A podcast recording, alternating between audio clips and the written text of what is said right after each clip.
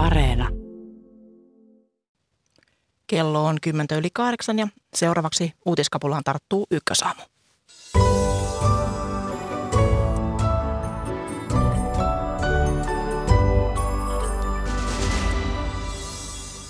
Saksan, Ranskan ja Italian johtoa odotetaan matkustamaan tänään yhdessä vierailulle Ukrainaan.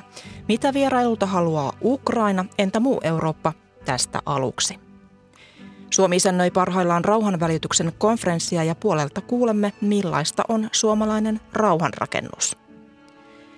Monissa kodeissa ja monet nuoret odottavat kuumeisesti tietoja jatkokoulutuspaikoista. Toisen asteen hausta alkaa tulla tuloksia tänään. Ja lähetyksen lopuksi ulkomaanlehtikatsauksessa tiiraillaan venäläislehtien puheenaiheita. Tässä on meidän aiheitamme. Minä olen Mira Stenström. Hyvää huomenta.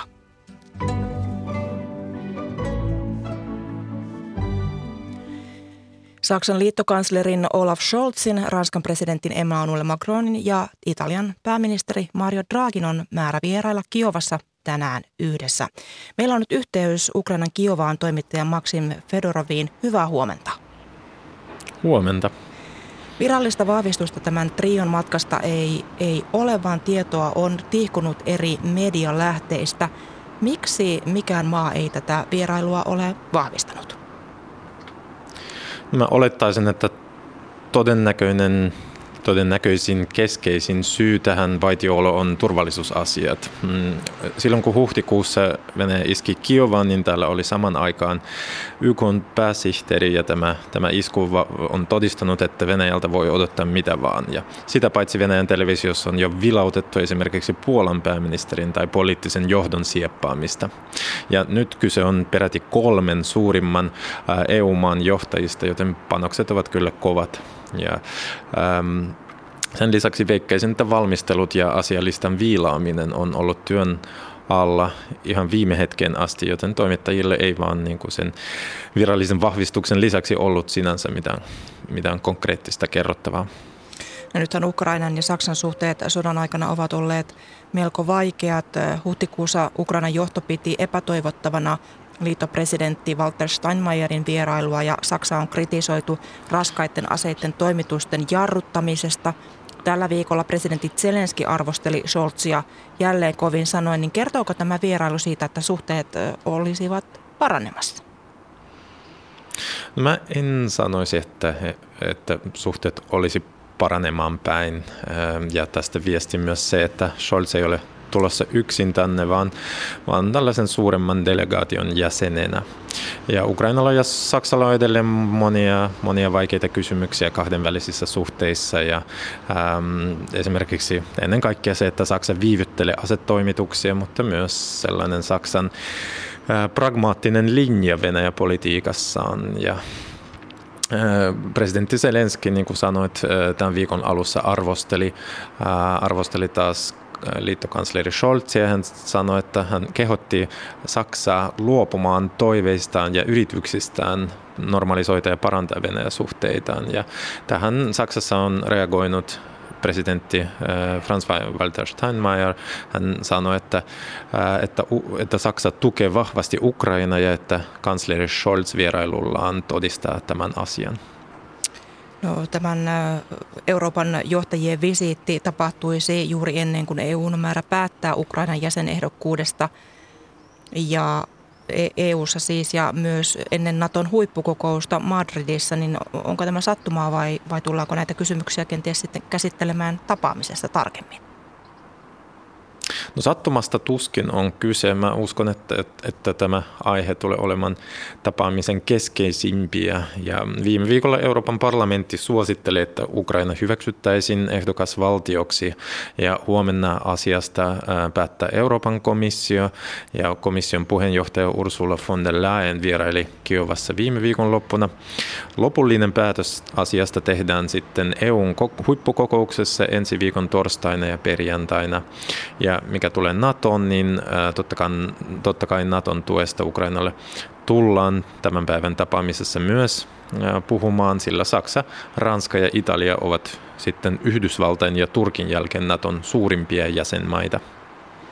Ukrainaan on jälleen, jälleen tulossa hyvin nimekäs, nimekäs kolmikko, niin miten siellä Ukrainassa näiden eurooppalaisjohtajien yhteisvisiittiin suhtaudutaan ja mitä tältä, tältä tapaamiselta, näiltä tapaamisilta niin odotetaan ihan konkreettisesti? No mä sanoisin, että ei valitettavasti kovin paljon, koska ukrainalaiset ovat jollain tavalla hieman pettyneitä eurooppalaisiin päättäjien. Ennen kaikkea ukrainalaiset kyllä toivoo, että asetoimitukset alkavat rullaamaan, koska siitä, siitä riippuu sitten sodan kulku ja sitten to, totta kai ne toivoo, että maa pääsee EU-ehdokkaaksi. Maksim Fedorov, paljon kiitoksia näistä tiedoista ja turvallista päivää sinne Kiovaan. Kiitos paljon. Ja jatketaan studiosta keskittyen juuri Saksaan ja Ranskaan. Tervetuloa tutkija Tuomas Isomarkku ulkopoliittisesta instituutista. Hyvää huomenta. Hyvää huomenta ja kiitos. Ja hyvää huomenta ja tervetuloa Sorbonnen yliopiston vieraileva tutkija Laura Parkkinen. Hyvää huomenta ja kiitos. Niin kuten tuossa kuultiin Maksimin kertomana edellä, niin Kiovaan on vahvistamattomien tietojen mukaan matkustamassa Ranskan presidentti Emmanuel Macron, Ranskan liittokansleri Olaf Scholz ja Italian pääministeri Mario Draghi – ja nythän, niin kuin kuultiinkin, niin Saksan liittopresidentin Frank-Walter Steinmeierin Kiovan matka, se ei oikein sujunut hyvin. Se peruuntui huhtikuussa, kun Ukraina ei innostunut tästä Steinmeierin kyläilystä hänen läheisten Venäjä-suhteiden takia. Tuomas Isomarkku, minkälaiset paineet Scholzilla on nyt tämä vierailu alla? No, eh, to- todellakin tämä vierailu on ollut tämmöinen aika iso poliittinen kysymys Saksassa tämän Steinmeierin vierailun peruntumisen yhteydessä Ukrainan hallitus viestitti, että liittokansleri Scholz olisi tervetullut milloin tahansa, mutta hän taas sitten koki tämän selkeästi tämmöisenä ei pelkästään Saksan, vaan myöskin ehkä henkilökohtaisena arvovaltatappiona, että Frank-Walter Steinmeieria ei, ei Ukrainaan otettu. Ja hän on sen jälkeen hieman vaihtelevin selityksin kertonut, että miksi hän ei halua matkustaa, matkustaa Kiovaan. Ja, ja yksi viimeisistä ö, asioista, jo, jolla hän perusteli tätä, että hän ei ole lähdössä, oli se, että hän, hän ei lähde tämmöiselle matkalle, vaan pelkästään niin, että hänestä voitaisiin ottaa siellä paikan päällä valokuva, vaan hän haluaa, että sitten on jotain konkreettisia asioita pöydällä. Ja, ja tällä hiukan ehkä varomattomallakin lausunnolla hän on tietysti niin kuin myöskin ö, asettanut tälle vierailulle tiettyjä paineita ja odotuksia ja nähtäväksi jää, että kykeneekö Saksa näitä odotuksia sitten täyttämään. No Laura Parkkinen, Ranskassa käydään sunnuntaina parlamenttivaarien toinen kierros ja Ranskalla on itse asiassa vielä EU-puheenjohtajuuskin kesäkuun loppuun asti hallussaan. Niin minkälaiset odotukset presidentti Macronin vierailulle on? No mä en osaa äh, Ukrainan puolesta sanoa, mutta tässä oli kaksi, äh, oli, oli eilen, äh, oliko se nyt Le Mondessa vai Le Figarossa, mä en muista, äh, tämmöinen ukrainalainen kirjoitus siitä, että toivotaan äh, Ranskalta enemmän tekoja ja nämä teot olisi nimenomaan asevienti, eli toivottaisiin aseita Ranskasta. Sinne on toimittu vain humanitaarista apua, apua ja sitten toivotaan jotain selkeää kannanottoa ja sitten sanottiin, että minkä takia te soittelette sinne, että kun sinne pitää mennä käymään. Ja nyt sitten, nyt sitten hän, hän on, hän on menossa, menossa, menossa tuota käymään, käymään, käymään Ukrainassa ja toinen asia kotona, että Macronia haastetaan monin tavoin. Eli parlamenttivaalien toisen kierros on sitten niin kuin viikonloppuna ja hänen pitäisi saada se 289 edustajaa tai niin kuin yli. Eli että hän olisi vahva mandaatti. Eli tässä on Macronilla niin sanotusti aika paljon pelissä ja hän on odottanut tämmöistä hetkeä – Onko kyse siis siitä, että Macron lähtee vähän niin kuin huonoon aikaan sinne Ukrainaan, kun parlamenttivaalit olisi kotimaassa? No itse asiassa nämä on toinen kierros ja mä luulen, mm. että Macron on hyvin, hyvin, hyvin vahvasti, ää, tota, hän on, hän on, hän on tota, hyvin vahvasti laskenut sen, että tämä on niin kuin, ää, vielä ehkä, että, että hän, vie, vielä, että hän voi koitua hänen edukseen näissä parlamenttivaaleissa, että jos hän onnistuu siellä. Mm, mon, monenlaisia odotuksia. Tässähän tämän trion siis Saksan, Ranskan, Italian johtajien niin on määrä tavata presidentti Volodymyr Zelenski ja sitten mm, ennakkotietojen mukaan pitäisi keskustella myös Ukrainan mahdollisesta EU-jäsenyydestä.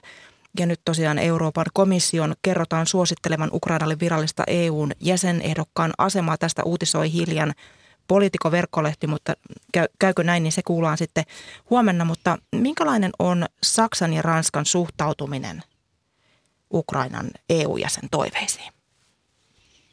No, äh, Ranska on esittänyt tässä, tai Eurooppa-päivänä Macron esitti tällaista ideaa, jonka, äh, jonka itse asiassa Mitterrand esitti vuonna 1989, eli olisi tämmöinen NS-odotushuone, eli täm, silloin Mitterrand puhui näistä niin kuin entisen silloisen Neuvostoliiton alusmaista, että he voisivat niin kuin odottaa jossain.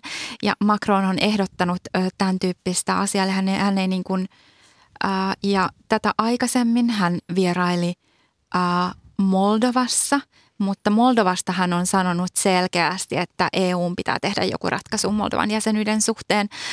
Macronin Ukraina-lausunnot ovat kaikin puolin olleet hieman ehkä epä selviä. Eli toisaalta hän haluaa, niin kuin Ranskassa on voimakas solidaarisuus Ukrainaa kohtaan. Ää, siellä on yli 47 000 tämmöinen vahva ukrainalaisyhteisö ja nyt tullut yli 25 000 ukrainalaista. Eli, ää, eli, tota, eli on vahva solidaarisuus Ukrainaa kohtaan, mutta sitten ää, sanotaanko, että tota, tämmöinen konkreettinen yhtenäinen politiikka puuttuu mitä Saksan kantoihin tulee, niin Saksakin on oikeastaan varotellut siitä, että Ukrainalla on edessään joka tapauksessa tämmöinen hyvin pitkä tie EUn täysjäsenyyteen. Toisaalta niin kuin Saksa ei lähtökohtaisesti suhtaudu EUn laajenemiseen yhtä varauksellisesti kuin mitä Macron ja mitä Ranskan hallitukset perinteisesti tekee. Eli eli Saksa siinä suhteessa vo, voisi olla vähän avoimempi. En mä kauhean yllättynyt olisi, mikäli, mikäli niin kuin tässä vierailun yhteydessä Saksa jo antaisi vihreätä valoa Ukrainan hyväksymiseksi niin kuin jäsenehdokkaaksi, mutta mut tosiaan Saksa on korostanut, että siitä on kyllä sitten vielä tosi pitkä, pitkä matka täysjäsenyyteen. Niin tässä, jos, jos Ukrainasta tulisi EUn jäsen, niin miten se muuttaisi esimerkiksi Saksan ja Ranskan ö, sitten suhdetta Venäjään? No mun mielestä tosia, tosiaan niin kuin mä ajattelen, että, että se käytännössä, käytännössäkin on niin, että Ukrainalla on tosi, tosi pitkä tie sinne EU-jäsenyyteen, että ehkä me ei ole kauhean hedelmällistä tässä vaiheessa kesku, keskustella siitä, mutta jos ajatellaan yleisemmin sitä Saksan Venäjä- ja Ukraina-politiikkaa, niin Saksa, Saksanhan Venäjä-politiikan lähtökohdat kumpua hyvin pitkältä historiasta. Siellä on se syyllisyys, mitä Saksa edelleen tuntee Natsi-Saksan hyökkäyksestä Neuvostoliittoon. Siellä on 60-luvulta asti muotoutunut tämä Ostpolitik-perinne, jonka, joka tota, edistää tämmöistä niin kuin läheistä kanssakäymistä Moskovan suuntaan, minkä kautta sitten olisi tarkoitus saada positiivisia muutoksia aikaan myöskin, myöskin niin kuin, e, ei pelkästään Venäjän ja lännen suhteessa, vaan myöskin Venäjän, Venäjän sisäisesti. Ja tässä oikeastaan tässä Ostpolitik-perinteessä vähän sitten muut nämä keskisen ja itäisen Euroopan maat on jäänyt paitsioon, että se fokus on ollut hyvin vahvasti Venäjässä ja, ja se on ehkä semmoinen asia, mihin vasta nyt on herätty vahvemmin tämän, tämän Ukrainan sodan myötä ja mistä, mistä on Saksassakin enemmän keskusteltu. No mihin sitten Ranskan, jos ajatellaan Ranskan ja Venäjän suhdetta, niin mihin siinä tällä hetkellä se fokus keskittyy? No äh, sehän on että ollut, me, tiedetään, että Macron on soitellut tänne Putinille, että se on ollut tämmöistä ehkä yritetty ainakin tämmöiseksi kahden väliseksi, äh, väliseksi suhteeksi. Ja Macronhan sai hyvin paljon kritiikkiä siitä, että hän totesi tässä viikko sitten ehkä, että ei saa häpäistä Venäjää. Ja tästä, tästä niin kuin sitten koko EU ja, ja kansainvälisestikin tuli hyvin paljon kritiikkiä, mutta toisaalta tässä on kaksi... Äh, tässä, on aina, tässä, tässä suhteessa on kaksi puolta. Eli toisaalta Ranskalla ja Venäjällä on pitkä tämmöinen kahden suurvallan suhde.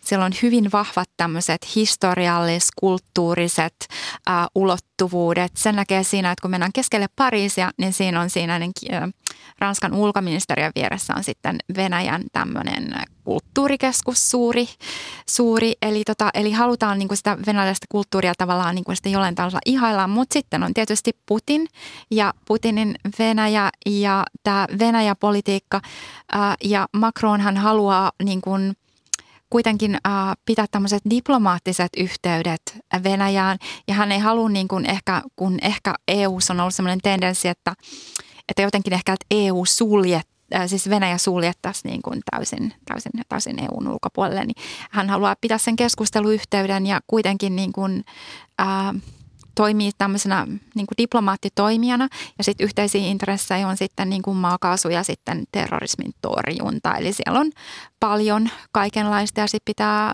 miettiä niitä venäläisiä, jotka asuu tai Venäjän kansalaisia tai venäläisiä tai venäläisjuurisia Ranskassa, että niitäkin on paljon. Mm.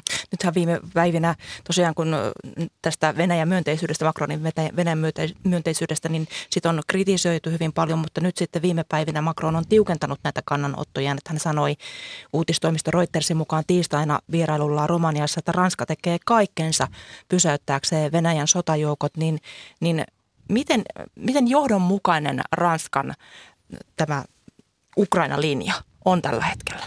No mä en tiedä, että miten voitaisiin, tätä, on just kritisoitu, että voidaanko puhua Macronin kohdalta jostain Ukrainan linjasta. Jos sellainen on, niin se on sitten niin kuin toisaalta ja toisaalta. Eli, eli hän haluaisi ehkä olla just nimenomaan tämmöinen äh, rauhantekijä tai ehkä tämmöinen niin diplomaattinen voima näiden kahden, kahden niin kuin todella, todella välissä. Ja tätä on kritisoitu niin kuin sitten Ukrainasta, että äh, Ranskassahan hyvin voimakas äh, tämmöinen julkinen mielipide ja tämmöinen solidaarisuus sitä Ukrainaa kohtaan on on tosi vahva. Ja tota, ja, mutta sitten niin kuin, että et, et mitään tämmöistä konkreettista, kuten esimerkiksi ää, asevientiä Ranska ei ole vielä tehnyt, tehnyt humanitaarista apua on to, to, toimitettu. Ja sitten nyt Macron on yksi näistä viimeisistä valtionpääviimeisistä, joka vierailee siellä. Mm. Nythän tässä kritiikiltä ei ole säästynyt myöskään Sa- Saksan johto, kun Ukrainan presidentti Volodymyr Zelenski on vaatinut Saksalta täyttä tukea Ukrainalle. Niin Tuomas Isomarkku, sinulle vähän sama kysymys, että miten johdonmukainen se Saksa on ollut siinä Ukraina-tuessaan? Se ei varmaankaan ole ollut kauhean johdonmukainen. Eli, eli varsinkin se, mitä asetoimituksiin tulee, niin Saksa on ulospäin näyttäytynyt – vähän semmoiselta toimijalta, joka ikään kuin ajelehtii vaan tilanteesta toiseen, että siellä, siellä ei ole taustalla semmoista selkeää strategiaa. Saksalle ei ole ollut myöskään, myöskään niin kykyä ennakoida tämmöisiä uusia vastaan tulevia tilanteita. Totta kai on niin, että kaikki läntiset toimijat on tässä niin kuin, ö, tukea antaessaan ja uusia tukimuotoja harkitessaan ö, joutunut sinänsä suurten haasteiden, haasteiden eteen, tässä pitää kuitenkin reagoida siihen muuttuvaan sotatilanteeseen siellä Ukrainassa. Mutta tosiaan niin kuin Saksan kyky tehdä tämmöistä ennakointia ja, ja sitten vielä viestiä siitä omasta linjastaan ulospäin, niin se on kyllä ollut aika heikko ja tämä koskettaa ennen kaikkea myöskin liittokansleri Scholzia itseään. Mm, tässähän Ukraina toistuvasti on länneltä pyytänyt lisäapua tämän Venäjän hyökkäyksen torjumiseksi ja juuri Zelenski kiitti Yhdysvaltoja uudesta miljardin dollarin arvoisesta aseapupaketista ja Saksasta muistetaan se tämän, tämän kriisin alkuajoilta, että, että Saksa kipuili sen aseavun antamisen kanssa, niin miten pitkälle Saksa on valmis menemään aseavussaan? Joo, siis se on, se on niin kuin ihan totta, että se, että Saksa ylipäätään on valmis lähettämään lähettämään Ukrainalle aseita, niin siinä puhutaan kuitenkin tosi isosta historiallisesta muutoksesta. Ennen tota Venäjän täysmittaisen hyökkäyksen alkua Saksa vielä kieltäytyi, vetosi siihen, että Saksan pitkäaikainen niin kuin, asevientipolitiikan johtoajatus on se, että aseita ei viedä konfliktialueelle. No, tämä kanta muuttui sitten muutama päivä tämän Venäjän täysmittaisen hyökkäyksen alettua. Mutta se, että sen jälkeen sitten niin, niin tosiaan ei tunnu, että Saksalla olisi ollut mitään kauhean, e, kauhean niin kuin johdonmukaista ajattelua siitä, että millaista tämä Saksan tuki on, mitä Saksa voi tehdä, millainen Saksan roolin tulisi olla. E, ja varsinkin kysymys raskaiden aseiden toimittamisesta on, on niin kuin ollut Saksalle selkeästi va- vaikea.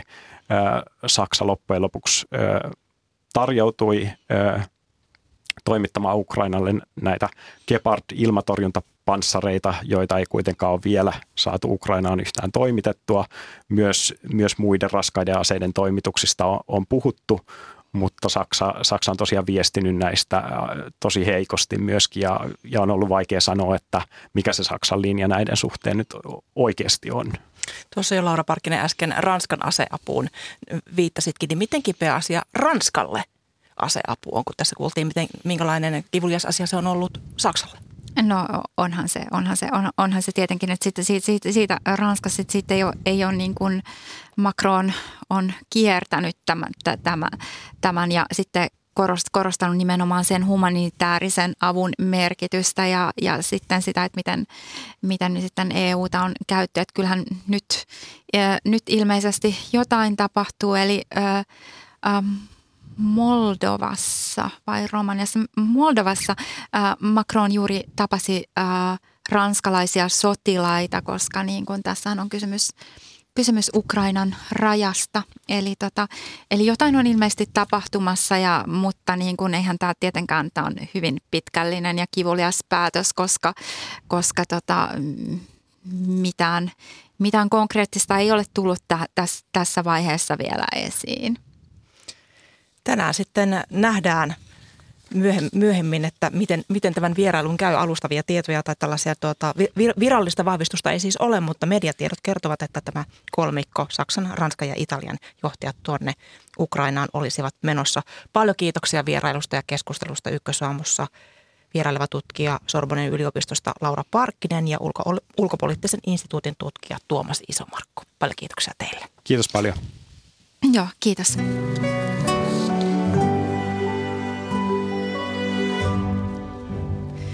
Kello on 8.31 ja tässä lähetyksessä puhutaan seuraavaksi rauhanvälityksen lainalaisuuksista ja eri kriisien vaikutuksista rauhanvälitykseen.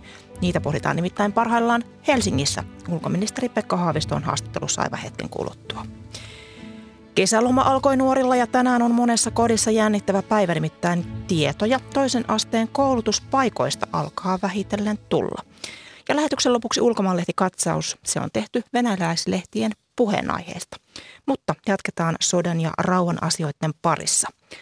Helsingissä on meneillään kansainvälinen rauhanvälityskonferenssi, jossa keskustellaan esimerkiksi maailman poliittisten jännitteiden, koronakriisin ja ilmastonmuutoksen vaikutuksista konflikteihin ja rauhanprosesseihin. Puhelimessa on nyt ulkoministeri Pekka Haavisto. Hyvää huomenta. Huomenta, huomenta. Tämä maailmanlaajuinen tapaaminen alkoi eilen ja se on tosiaan kutsuttu koolle Suomen aloitteesta. Miksi? No tämä on itse asiassa viides kerta, kun Helsingissä isännöidään tämmöistä kansallisiin dialogeihin perustuvaa kokousta, toista sataa osanottajaa 30 maasta. Ja ajatus on vertailla kokemuksia siitä, mitä erilaisia rauhanprosesseja on meneillään, mitä kokemuksia niistä on. Ja, ja tässä on oikeastaan hyvin laaja kirjo. Puhutaan Burma, Myanmarista, puhutaan Somaliasta, puhutaan Mosambikin Cabo Delgadon alueesta, puhutaan Sahelista – ja syy on tietysti se, että Suomessa on paljon osaamista, kokemusta näistä rauhanvälityskysymyksistä. Meillä on kolme keskeistä järjestöä, presidentti Ahtisaaren CMA ja Suomen lähetysseura ja kirkon ulkomaanapu, jotka on kaikki tässä ollut myöskin järjestämässä ja tuovat omia kontaktejaan tähän tapaamiseen. Eli tämä on vähän tämmöiset rauhanvälittäjien kokoontumisajot, voidaan sanoa näin. No kuinka paljon näissä kokoontumisajoissa sitten Venäjän hyökkäyssota Ukrainassa on ollut mukana keskusteluissa, koska tämä Venäjän hyökkäyssotahan ei ole todellakaan ainoa konflikti, mikä on meneillään, niin kuin tuossa jo viittasitkin äsken. No kyllä tämä Ukrainan eh, tilanne on paljon esillä. Meillä oli itse asiassa tällä viikolla myöskin Pohjoismaat Afrikka ulkoministerikokous, eli 20 Afrikan maasta tuli tänne ulkoministereitä ja hyvin paljon kysyttiin ensinnäkin siitä, että kiinnittyykö huomio nyt vain Ukrainan Venäjän tilanteeseen, katsotaanko Pohjoismaassa muualle ja tietysti monia, monille oli hyvä tieto se, että seurataan konflikteja muuallakin, mutta e, ehkä tämän kansainvälisen turvallisuusjärjestyksen murros on ollut nyt paljon esillä, eli kun Euroopassa on ollut tämä etyprosessi, monet on viitanneet siihen, että meillä on tämä Helsingin päätösasiakirja, sen olisi pitänyt estää sota Euroopassa, niin miksi näin ei ole käynyt, että onko, onko kansainvälinen sopimusvarainen järjestelmä kriisissä ja, ja tavallaanhan se nyt Euroopan osalta on. Ja sitten on hyvin paljon Ukrainan eh, kriisin globaaleja vaikutuksia, eli tämä ruokaturva, energian hinta, nämähän iskee suoraan esimerkiksi Afrikan aihe hyvin monella, monessa maassa. Pelätään tämmöistä epäjärjestystä, voimakkaita reaktioita kasvavaan, kasvaviin polttoainehintoihin ja, ja ruokapulaan. Niin miten paljon, Pekka Haavisto, Ukrainan sota tällä hetkellä vie voimavaroja muulta, muun maailman konfliktin ratkaisulta? No se vie kahdessa mielessä, että se vie tietysti paljon aikaa ja huomiota ja voisi sanoa, että palstatilaa. Monet on kysynyt, tapahtuuko rauhan välityksessä mitään muuta, muuta tällä hetkellä ja, ja voi sanoa, että vähän niin kuin piilossa esimerkiksi Jemenissä on tulitauko – saavutettu tietysti hyvin heiveröinen, mutta, mutta se, on, se menee, on mennyt vähän eteenpäin. Somaliassa on onnistuneet presidentinvaalit, jotka luo vähän toivoa siellä, eli, eli on, on totta, että, että jotkut muut prosessit jää nyt tämän Ukraina-Venäjä-keskustelun varjoon. Ja toinen kysymys on voimavaroista, eli hyvin paljonhan pelätään sitä, että kun Ukraina vie humanitaarisia voimavaroja, on suuri pakolaiskriisi, näitä pakolaisia on autettava, niin mitä tapahtuu kaikille aikaisemmille pakolaiskriiseille ja humanitaarisen avun tarpeille. Ja tässä on tietysti hirveän tärkeää, että nämä muut konfliktit ei unohdu. No kuten aikaisemmin todettu, niin, niin Suomi on tässä kokoon kutsujana, niin minkälaista konkreettista annettavaa Suomella voisi olla rauhanvälitystyössä tänä päivänä? No, suomalaisia on aika paljon liikkeellä näissä konflikteissa, mitä, mitä mainitsin Aasiassa, Burma, Myanmar, Afganistanista, on, on, meillä on paljon osaajia ja paljon järjestöjä, jotka on siellä tehneet työtä, Afrikan sarvi, Sahel, kaikki nämä kokemukset on tärkeitä, mutta sitten on ehkä jotain erityisalueita, kuten vesidiplomatia, joka on ollut yksi semmoinen Suomelle tärkeä alue, että miten rajat ylittävien jokien, vesialueiden osalta voidaan sopimuksia luoda ja, ja ylläpitää. Meillä on tietysti tässä Itämeren alueella hyviä esimerkkejä siitä. Meillä on kahdenvälisiä vesisopimuksia ollut niin Ruotsin kuin, kuin Venäjän kanssa jo historiallisesti. Eli, eli veden, veden mahdollisuudet tämmöisen rauhan elementtinä on, on yksi tämmöinen eri, erityisyys, jonka Suomi nostaa esiin. Ja, ja sitten hyvin paljon naisten ja nuorten roolia rauhanvälityksessä. Suomi on isännöinyt erillisiä naisrauhan välittäjien kokouksia. Tätä näkökulmaa tuodaan myös esille, että tämmöiset marginalisoidut ryhmät myös olisi mukana rauhanprosesseissa. Ja nyt meillä on tässä kokouksessa nyt Helsingissä ollut nimenomaan erikseen vielä tämmöinen vammaisnäkökulma, miten vammaiset ihmiset ovat myöskin osa tätä rauhanprosessien rakentamista. No, minkälaisia odotuksia kaiken kaikkiaan on sitten tälle rauhanvälityskonferenssin päätöspäivälle?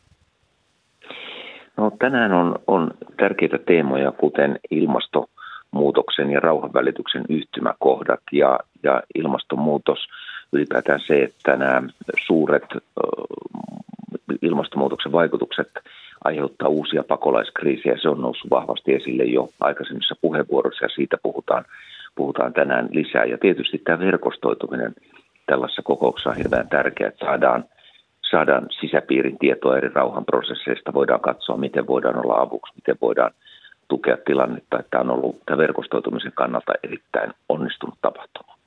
Ulkoministeri Pekka Haavisto, paljon kiitoksia näistä tiedoista ja hyvää päivänjatkoa. Hyvä, kiitos teille samoin.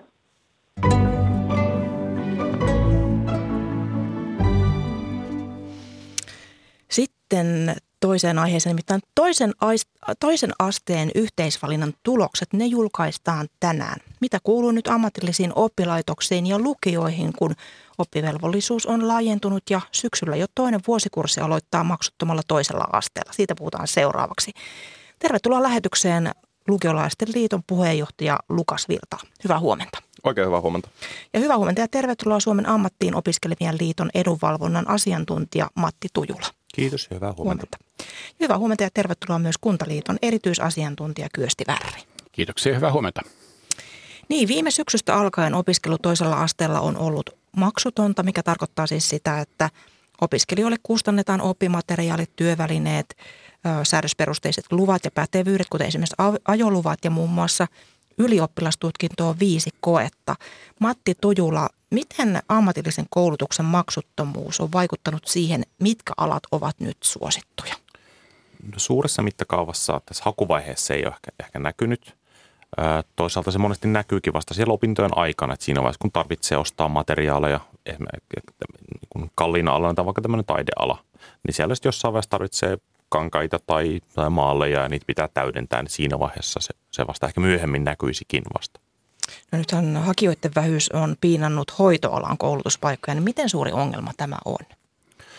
Siellä on jonkin verran vähentynyt ja kyllä siihen pitää kiinnittää, kiinnittää huomiota. Ei se katastrofi ole, mutta että hakijoita on edelleen niin kuin paljon, mutta ehdottomasti pitää kyllä kiinnittää huomiota.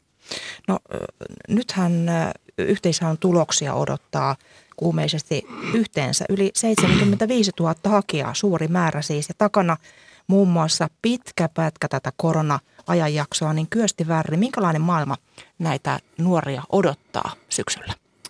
Toisenlainen maailma kuin, kuin tähän saakka, eli siellä e, perusopetuksessa, mutta mä sanoisin, että e, oikein hieno, e, että toisella asteella opiskelu on, on sitä elämän hienointa aikaa kyllä nuoren kannalta ehdottomasti. Siellä on mahdollisuus oppia uusia asioita, ammattiskoulutuksessa suuntautua niille, niihin asioihin, jotka itseä kiinnostaa tulevaisuudessa ja lukiokoulutuksessa laajentaa hienosti niin kuin sitä omaa laajaa yleissivistystä. Ja sitten loistava mahdollisuus myöskin uusiin tuttavuuksiin. Että kyllä tämä opiskelu toisella asteella on kyllä todella hienoa aikaa nuoren elämässä. Ja Mik, miksei aikuisenkin. Miksi, tartun tähän, miksi se on erilainen maailma kuin aikaisemmin? Äh, tarkoitan erilainen kuin siinä perusopetuksessa, Kyllä. Mm. joka on ollut selkeästi sitä, kun se on toisen tyyppistä oppivelvollisuusaikaa, ja sitten sen jälkeen hän tiet usein, sanotaan kolme vuotta tai yhdeksän vuotta, polut ovat olleet hyvin yhteiset tällä näillä niin kuin perusopetuksen oppilailla. Ja nyt tässä vaiheessa niin ne tiet jakaut, polut jakautuvat ja suuntaudutaan, suuntaudutaan erilaisiin oppilaitoksiin ja tämä on se niin kuin iso muutos. Ja vaikka siellä on se oppivelvollisuus ole, olemassa, joka tapauksessa se on vapaaehtoista niin opiskelijoilla niin lähtökohtaisesti. Sinne hakeudutaan vapaan hakeutumisoikeuden mukaisesti sinne, joka itseä niin kuin kiinnostaa. Siksi se on tosi hieno aika. Ja totta kai sitten tuo ikäkausi vielä yleensä niin kuin nuoren näkökulmasta on sitä tosi hienoa aikaa, jolloin jolloin solmitaan uusia suhteita ja niin edelleen. No nyt sitten nuoren, nuoren näkökulma. Lukas Virtala, sinä valmistuit ylioppilaaksi viime syksynä, niin minkälaiset valmiudet sinä koet saaneesi lukiosta jatkoa varten?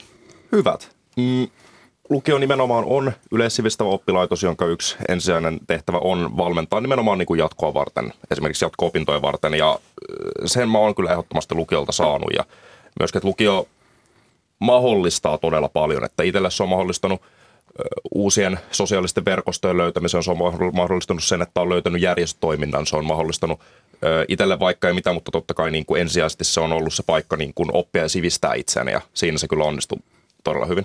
No tunnistatko sen, että kun tän, tänäkin päivänä moni, moni jännittää sitä, että, että se jatkokoulutuspaikka, mihinkä se nyt sitten ratkeaa? Tunnistatko sen jännityksen? Ehdottomasti ja pystyy, tai muistan vielä jotakuinkin elävästi kun nelisen vuotta sitten itse jännäsin sitä, että nyt kun mun nimi löytyy sitten, sitten jonkun koulun nettisivuilta, että onko sinne päässyt. Ja yhdyn kyllä ehdottomasti tuohon Kyöstin ajatukseen siitä, että se on todella hieno aikaa myös siinä mielessä, että toisella asteelle siirtyessä tietyllä tapaa yksittäisen opiskelijan mm, velvollisuudet ja vastuu kasvavat, mutta totta kai sitä myötä myös vapaudet kasvaa. Et se on todella tärkeää itsenäistymisen aikaa myös nuoren elämässäni. Siinä, siinä mielessä myös se on kyllä todella erilaista, mutta niin kuin positiivisella tavalla jännittävää aikaa. No mikä vaikutus sinusta tällä opiskelun maksuttomuudella on niin kuin esimerkiksi lukion suorittamisen kestoon? Lukiokentältä on kyllä tullut sellainen viesti, että todella paljon kiitosta on tämä on, on tämä maksuttomuus niin kerännyt. Totta kai se, se mahdollistaa tosi monelle opiskelijalle sen, että pystyy keskittyä siihen itse oleelliseen, eli siihen opiskeluun, eikä tarvitse esimerkiksi stressata sitten siitä, että onko varaa ostaa seuraavan, seuraavan jakson kurssikirjoja tai, tai, tai muuta tällaista. Ja totta, tähän kestoon liittyen, niin siitä tietenkään ole vielä varsinaisesti mitään näyttöä, koska maksuttomuus on, on vasta nyt vuoden ollut voimassa, mutta – en itse jaksa uskoa, että sillä tulee mitenkään merkittävää, merkittävää vaikutusta olemaan siinä mielessä, että tälläkin hetkellä opiskelijat, jotka pidentävät niin pidentävät lukioaikaansa, kuten itse tein, niin valtaosa tekee sen nimenomaan oman jaksamisen takia, eikä niinkään sen takia, että ehtisi käydä enemmän kursseja, niin en myöskään usko, että tämä trendi tulisi menemään sellaiseksi, että, että opiskelijat jotenkin kävisivät poikkeuksellisen paljon kursseja ihan vain sen takia, koska he voivat tehdä niin ilmaiseksi. Kyöstiväri.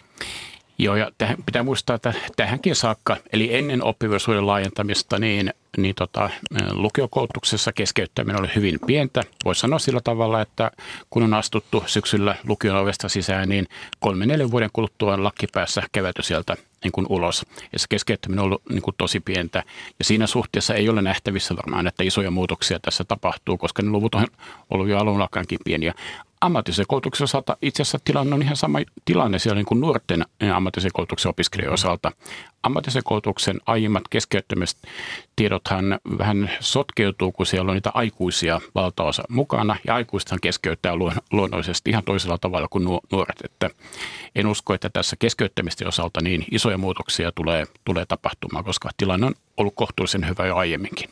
No nyt tietysti opiskelijat tänä päivänä kokevat monenlaisia paineita ja siitäkin on tästä korona-aikana ollut monta juttua, niin, niin Matti Tujula, miten hyvin tämä, tämä, tämä maksuttomuus näkyy, näkyy opiskelijoiden kokemissa paineissa suoriutua hyvin?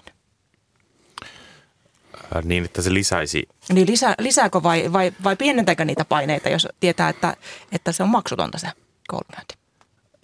No sanoisin ehkä se varmaan se sekä että, mutta pääosin varmaan niin kuin vähentää. Et ei, se on yksi stressitekijä, niin kuin Lukas sanoi, niin yksi stressitekijä vähemmän, josta huolehtia.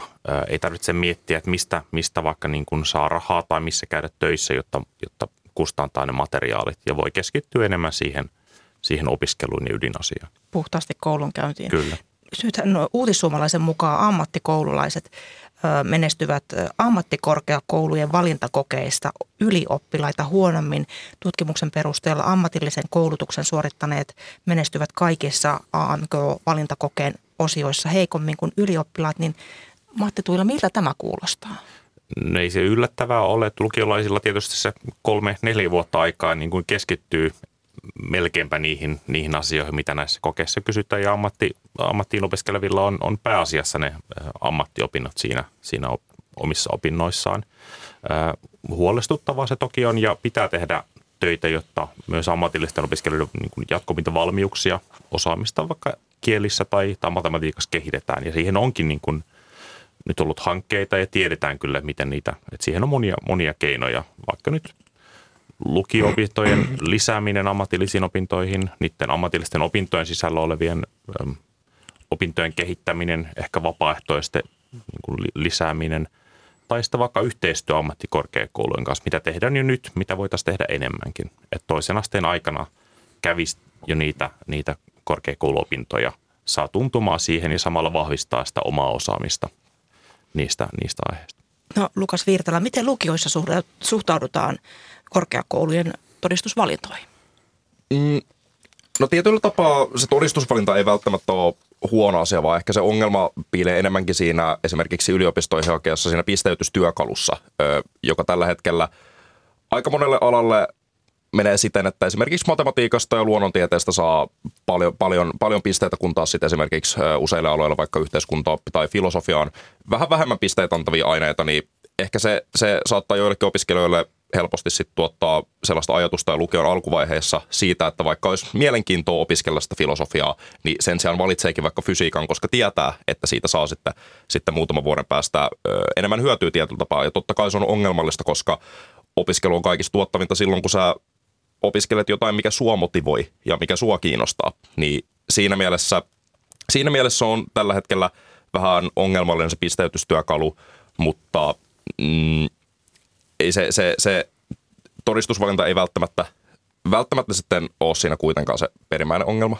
No se on, nu, nuorena on usein ja myös vanhempanakin on, on vaikea miettiä sitä, että mikä, mikä minusta tulee isona, niin miten voitaisiin parantaa esimerkiksi opiskelijoiden mahdollisuuksia löytää kerralla, hakeutua kerralla semmoiseen oikeaan koulutukseen, mikä osoittautuu itselle oikeaksi. Kyöstiväriä naurattaa, onko se niin vaikeaa? Kyllä, no ky- se on aina ollut vaikeaa. Mä en usko, että se on muuttunut miksikään tässä vuosikymmenten niin kuin aikana. Että sehän on itse asiassa tosi haastava tilanne ajatellaan niin nuoren näkökulmasta, että mikä minusta oikein, missä työtehtävissä minä viihdyn, niin tota isona 10, 20, 3, 40 vuoden, vuoden kuluttua. Ja kyllä tässä tietysti oppilaitoksissa on tosi paljon tehtävissä kaiken kaikkiaan. Siinä on mahdollisuuksia tutustua eri ammatteihin opintohjauksen näkökulmaan. Paljon on tehtävissä, mutta aina se on ollut haastavaa ja voisi sanoa, että kohtuuttomat odotuksethan siinä suhteessa asetetaankin, että kuka meistä tietää, missä aikoo 30 vuoden kuluttua olla. Matti Tujula. Kiitos. Tämä on teema, mikä meillä ammatillisella puolella näkyy opiskelijoilla, että ysillä tai muutenkaan yläasteella ehkä siitä ammatillisesta puolesta ei hirveästi ehkä kerrota. Ja se ala, skaala on tietysti ihan ymmärrettävästi niin laaja, että yhdellä opolla on vaikeasta tietoa ollakaan, että osaisi ohjata. Mutta siinä on, on varmasti tehtävää. Mutta yksi lisäratkaisu tai toimintatapa nyt on alkava TUVA-koulutus, tutkintoon valmentava koulutus tänä syksynä tai tulevana syksynä, joka yhdistää aikaisemmat kymppiluokan ja lukion ja, ja ammattiin valmentavat opinnot. Ja siellä voi juurikin etsiä ehkä itseään, korottaa arvosanoja ja sitten myös tutustua eri aloihin, sekä lukio-opintoihin että ammatillisen eri aloihin ja löytää sitten sen oman alan. Se on semmoinen, toki, toki opinnoissakin voi, voi etsiä, etsiä sitä alaa, mutta on ehkä semmoinen ekstra luvallinen paikka etsiä vielä se oma ala. Ja sitten kun se löytyy, niin sitten mennä, mennä niin kuin tavoitteellisemmin sinne tutkintoon johtavaan koulutukseen ja hyvin joustavasti se onnistuu. No nythän Terveyden ja hyvinvoinnin laitoksen tekemän kyselyn mukaan tuen tarve kasvoi nyt päättyneenä lukuvuonna niin toisella asteella kuin perusopetuksessa näissä opiskeluhuoltopalveluissa työskentelevistä terveydenhoitajista, kuraattoreista, psykologeista, lääkäreistä suurin osa oli ainakin osittain samaa mieltä siitä, että oppilaiden ja opiskelijoiden tuen tarpeet olivat aiempaa suuremmat, niin Miten tähän tarpeeseen kyetään ylipäätänsä toisella asteella tällä hetkellä vastaamaan? Kyllä opiskeluhuollon resursseja olisi tietyllä tapaa kasvatettava. Että se on valitettava fakta, että se tuon tarve on tosiaankin, tosiaankin lisääntynyt ja siihen tulisi vastata totta kai. Että esimerkiksi vaikka vastikään on, on, on tullut uusi lakivoima, että esimerkiksi jokaisen lukiolaisen tai jokaisella lukiolaisella on oikeus saada erityisopetusta, jos tota, kokeesta tarvitsemansa, mutta tämäkin valitettavan vaihtelevasti toteutuu tällä hetkellä. Mm, ja ihan sitten yksi toinen asia, mikä myös saattaa, että totta kai niin kuin olisi tärkeää pystyy lyhentämään vaikka psykologille pääsyn aikaa, mutta, mutta myös yksi asia on se, että opinto-ohjaaja tarvittaisiin enemmän, koska vaikka jos opinto-ohjaajalla esimerkiksi on todella paljon niin kuin, ö, tietotaitoa, millä pystyisi auttaa lukiolaisia, mutta jos heillä on liikaa, liikaa opiskelijoita käytännössä, ö, keitä kaikkia pitäisi pystyä, pitäisi pystyä auttamaan, niin silloin se aika myös siihen yksilölliseen opinto-ohjaukseen jää liian, liian lyhyeksi. Se totta kai haittaa tosi paljon ja ö, itse näen ehkä myös sillä, että vaikka opinto niin kuin psykologi tai kuraattori olekaan, niin pystyy kuitenkin – tietyllä tapaa ehkä selventään useissa tilanteissa opiskelijoiden ajatuksia tosi paljon omasta niin kuin jatkosta ja tulevaisuudesta. Ja se on sellainen asia, joka saattaa tosi monelle tuoda sellaista mielenrauhaa ja siinä mielessä auttaa paljon. Kysti Värri.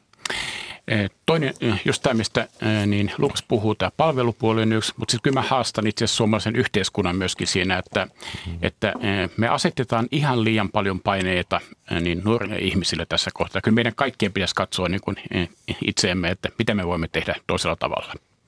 Tässä on hyvä päätöspuheenvuoro. Paljon kiitoksia ja hyvät, hyvät terveiset moneen, moneen kotiin ja monelle nuorelle. Kiitoksia näistä Kuntaliitto, Kuntaliitosta erityisasiantuntija Kyösti Värri, Sakista edunvalvonnan asiantuntija Matti Tujula ja Lukiolaisten liitosta Lukas Virtala.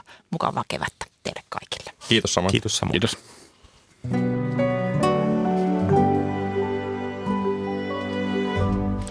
Sitten ulkomaanlehti katsaukseen, miten su- venäläismediat, nimenomaan venäläismediat ovat käsitelleet Suomen NATOon hakeutumista. Se selviää nyt ulkomaanlehti katsauksesta, jonka on toimittanut Simo Ortamo. Suomen NATO-prosessi on ollut varsin hyvin Venäjän hallinnon ohjailemien tiedotusvälineiden seurannassa kevään aikana. Monet käänteet on kuitenkin kuitattu pikkuuutisin ja toteavasti. Viikonlopun kultaranta-keskustelut kirvoittivat kuitenkin esiin muun muassa Turkin jarrutusta ymmärtävää kommentointia. Hallintoa myöntäilevällä Lenta-uutissivustolla politiikan tutkija Stanislav Bishok selittää, että Turkin vaatimukset ovat kohtuullisia. Suomelta ja Ruotsilta vaaditaan vain Turkin turvallisuuden huomioimista, ei vaikka alueluovutuksia, lipun tai kansallislalun vaihtamista tai turkin kielen käyttöönottoa. Tilanne ei hänen mukaansa ole kovin huono Suomelle tai Ruotsillekaan, koska maat ovat jo monien NATO-maiden turvatakuiden piirissä, mutta niillä ei ole vielä velvollisuutta auttaa muita NATO-maita. Tutkija ei tosin mainitse, etteivät tämänhetkiset turvalupaukset ole sitovia Naton turvatakuiden tapaan. Valtiollisen RIA-uutistoimiston sivustolla Venäjän tiedeakatemian tutkija Dmitri Danilov selittää, miksi Suomi pitää kiinni siitä, että NATO liitytään yhdessä Ruotsin kanssa. Hänen mukaansa Suomen ja Ruotsin poliittiset eliitit ovat riippuvaisia toisistaan. Jos vain Suomi pääsee NATOon, se kyseenalaistaa koko päätöksen mielekkyyden ja samalla tärkeimpien puolueiden harkintakyvyn. Eli se uhkaa niiden asemaa maan johdossa ja koko maan vakautta. On tyypillistä, että Venäjän hallintoa myötäilevät kommentaattorit sivuttavat sen, että NATOon hakeutuminen oli paitsi Suomen poliitikkojen, myös kansalaisten laajasti kannattama päätös. Venäjän mediakentän propagandistisessa päädyssä Suomen NATO-päätösten uutisointi on raflaavaa ja vääristelevää. Pietarin trollitehtaan toimintaa jatkava fan-propagandasivusto on julkaissut toinen toistaan hurjempia ja faktavapaita kommentteja Suomen NATO-hakemuksesta pelkästään viimeisen viikon aikana. Eräs niin sanottu asiantuntija väittää ilman todisteita, että Suomen ja Ruotsin NATO-jäsenyys on jo käytännössä torpattu. Yhdysvallat ei halua uutta Kuuban kriisiä Itämerelle ja monet jäsenet vastustavat Suomen ja Ruotsin jäsenyyttä kaikessa hiljaisuudessa. Toisen politiikan tutkijaksi kutsutun haastatellun mukaan NATO on muutenkin pervertikkojen, sadistien ja masokistien suljettu kerho, jonne Suomea ollaan nyt väkisin raahaamassa. Syynä on ainoastaan se, että Naton jäsenmaat tuntisivat itsensä voimakkaiksi. Kolmannen kommentaattorin mukaan presidentti Sauli Niinistö kärsii selvästi psykoosista. Tästä viimeisestä valheellisesta kommentista uutisoi ensimmäisenä Suomessa Helsingin Sanomat. Nämä propagandistiset kommentit ovat kuitenkin vähemmistössä ja Venäjä ei toistaiseksi ole reagoinut Suomen NATO-päätökseen laajalla mediakampanjalla. Uutisointia ei voi silti kutsua neutraaliksi, vaan esimerkiksi lännessä julkaistuista kolumneista siterataan lähes poikkeuksetta niitä, joissa Naton laajenemiseen suhtaudutaan skeptisesti. Myös monet pikkuuutiset kontekstoidaan tosiaan erikoisella ja negatiivisella tavalla – Hallintoa myötäilevä Isbestia esimerkiksi kehysti uutisen näyttelijä Ville Haapasalon neuvostoliittoteemaisen ravintolan sulkemisesta siten, että se kertoi millä eri tavoilla russofobia ja venäläisten syrjiminen ovat väitetysti levinneet länsimaissa viime kuukausina. Venäjän mediassa leviävät myös herkästi uutiset, joissa kerrotaan Suomen talouden kärsivän pakotteiden ja Venäjän kaupan katkeamisen takia. Uutisoitua muun muassa Finnaarin menettämistä miljoonista Venäjän ilmatilan sulkemisen takia – ennätyskorkeasta inflaatiosta sekä romahtaneesta idänkaupasta. Kun venäläisen kaasun tuominen Suomeen loppui, kommentaattorit epäilivät Suomen mahdollisuuksia hankkia korvaavaa kaasua ainakaan järkevään hintaan. Venäjän oman talouden todella synkistä näkymistä tai kansainvälisestä eristämisestä ei saa vihiä ainakaan jos seuraa valtion kontrolloiman median uutisointia tällä viikolla pidettävästä Pietarin kansainvälisestä talousfoorumista – Uutistoimisto TASS siteeraa Pietarin kuvernööriä, jonka mukaan mukana on 5000 osallistujaa 140 maasta. Valtion uutistoimisto ei kuitenkaan kerro, että osallistujamäärä on alle puolet viimevuotisesta ja kalpenee ennen pandemiaa nähdylle 19 000 päiselle osallistujajoukolle, jossa oli mukana ministereitä Suomesta ja monesta länsimaasta. Toisin kuin valtion mediat, Venäjällä blokattu ja Latviassa toimiva Medusa-sivusto huomauttaa, että länsimaisten yhtiöiden lisäksi jopa monet venäläisfirmat välttelevät foorumia länsipakotteiden pelossa. Vieraita valtioita edustaa paikan päällä tiettävästi Kazakstanin presidentti, Myanmarin sotilasjuntan ministeri sekä Afganistanin Taliban-hallinnon delegaatio. Näin kertoi Simo Ortamo, joka oli lukenut venäläislehtiä. Kanssani tätä lähetystä ovat valmistelleet Seppo Kivimäki ja Jukka Vanninen. Tuottajana on ollut Hanna Juuti ja äänitarkkailun on hoitanut Pasi Ilkka. Kuuluttaja Joni Timmonen, hyvää huomenta. Huomenta, huomenta. Oni, torstain kuunteluvinkkien aika. Mitä suositat Ykkösen ohjelmistosta myöhemmin tänään? No täältähän löytyy. Kesälomat on monella alkaneet tai alkamassa, mutta täällä, ainakin tällä radion puolella nuo musiikkiluennoitsijat ovat palanneet töihin. Maisteri Lindgren hän jatkaa huomenna ja tänään puhetta musiikista sävel Eero, säveltäjä Eero Hämeenniemen tulevaisuuden musiikin historiassa kello 11. Siellä on aiheena erilaiset tavat kuunnella musiikkia. Eli musiikkia ja puhetta musiikista riittää. Myös ammattilaiset ovat asialla kello 10.40, kun papit puhuvat työelämän muutoksesta ja näiden muutoksen, muutosten vaikutuksesta omaan työhönsä. Ja myös eurooppalaisten nuorten tulevaisuudessa Puhutaan paljon ajankohtaisista aiheista tällä kertaa Bulgariasta, missä nuoret ovat palaamassa kotimaahan lähdettyään ensin hakemaan töitä muualta ja, ja sitten tuota, nyt hakevat taas tulevaisuutta sieltä Bulgariasta. Monenlaista asiaa, musiikista Bulgariaan ja nuorisosta, nuorisosta vanhempiin. Kyllä, Paljon kyllä, kiitoksia kyllä näistä. Näistä Joni jälleen kerran ja Areenasta tietenkin lisää, jos ei ykkösen, ykkösen tarjonta, tarjonta riitä. Areenasta löytyy vaikka kuinka paljon. Ykkösaamu päättyy, me palaamme huomenna jälleen uusin aiheen. Minä olen Mira Stenström ja seuraavaksi mennään yhdeksän uutiseen.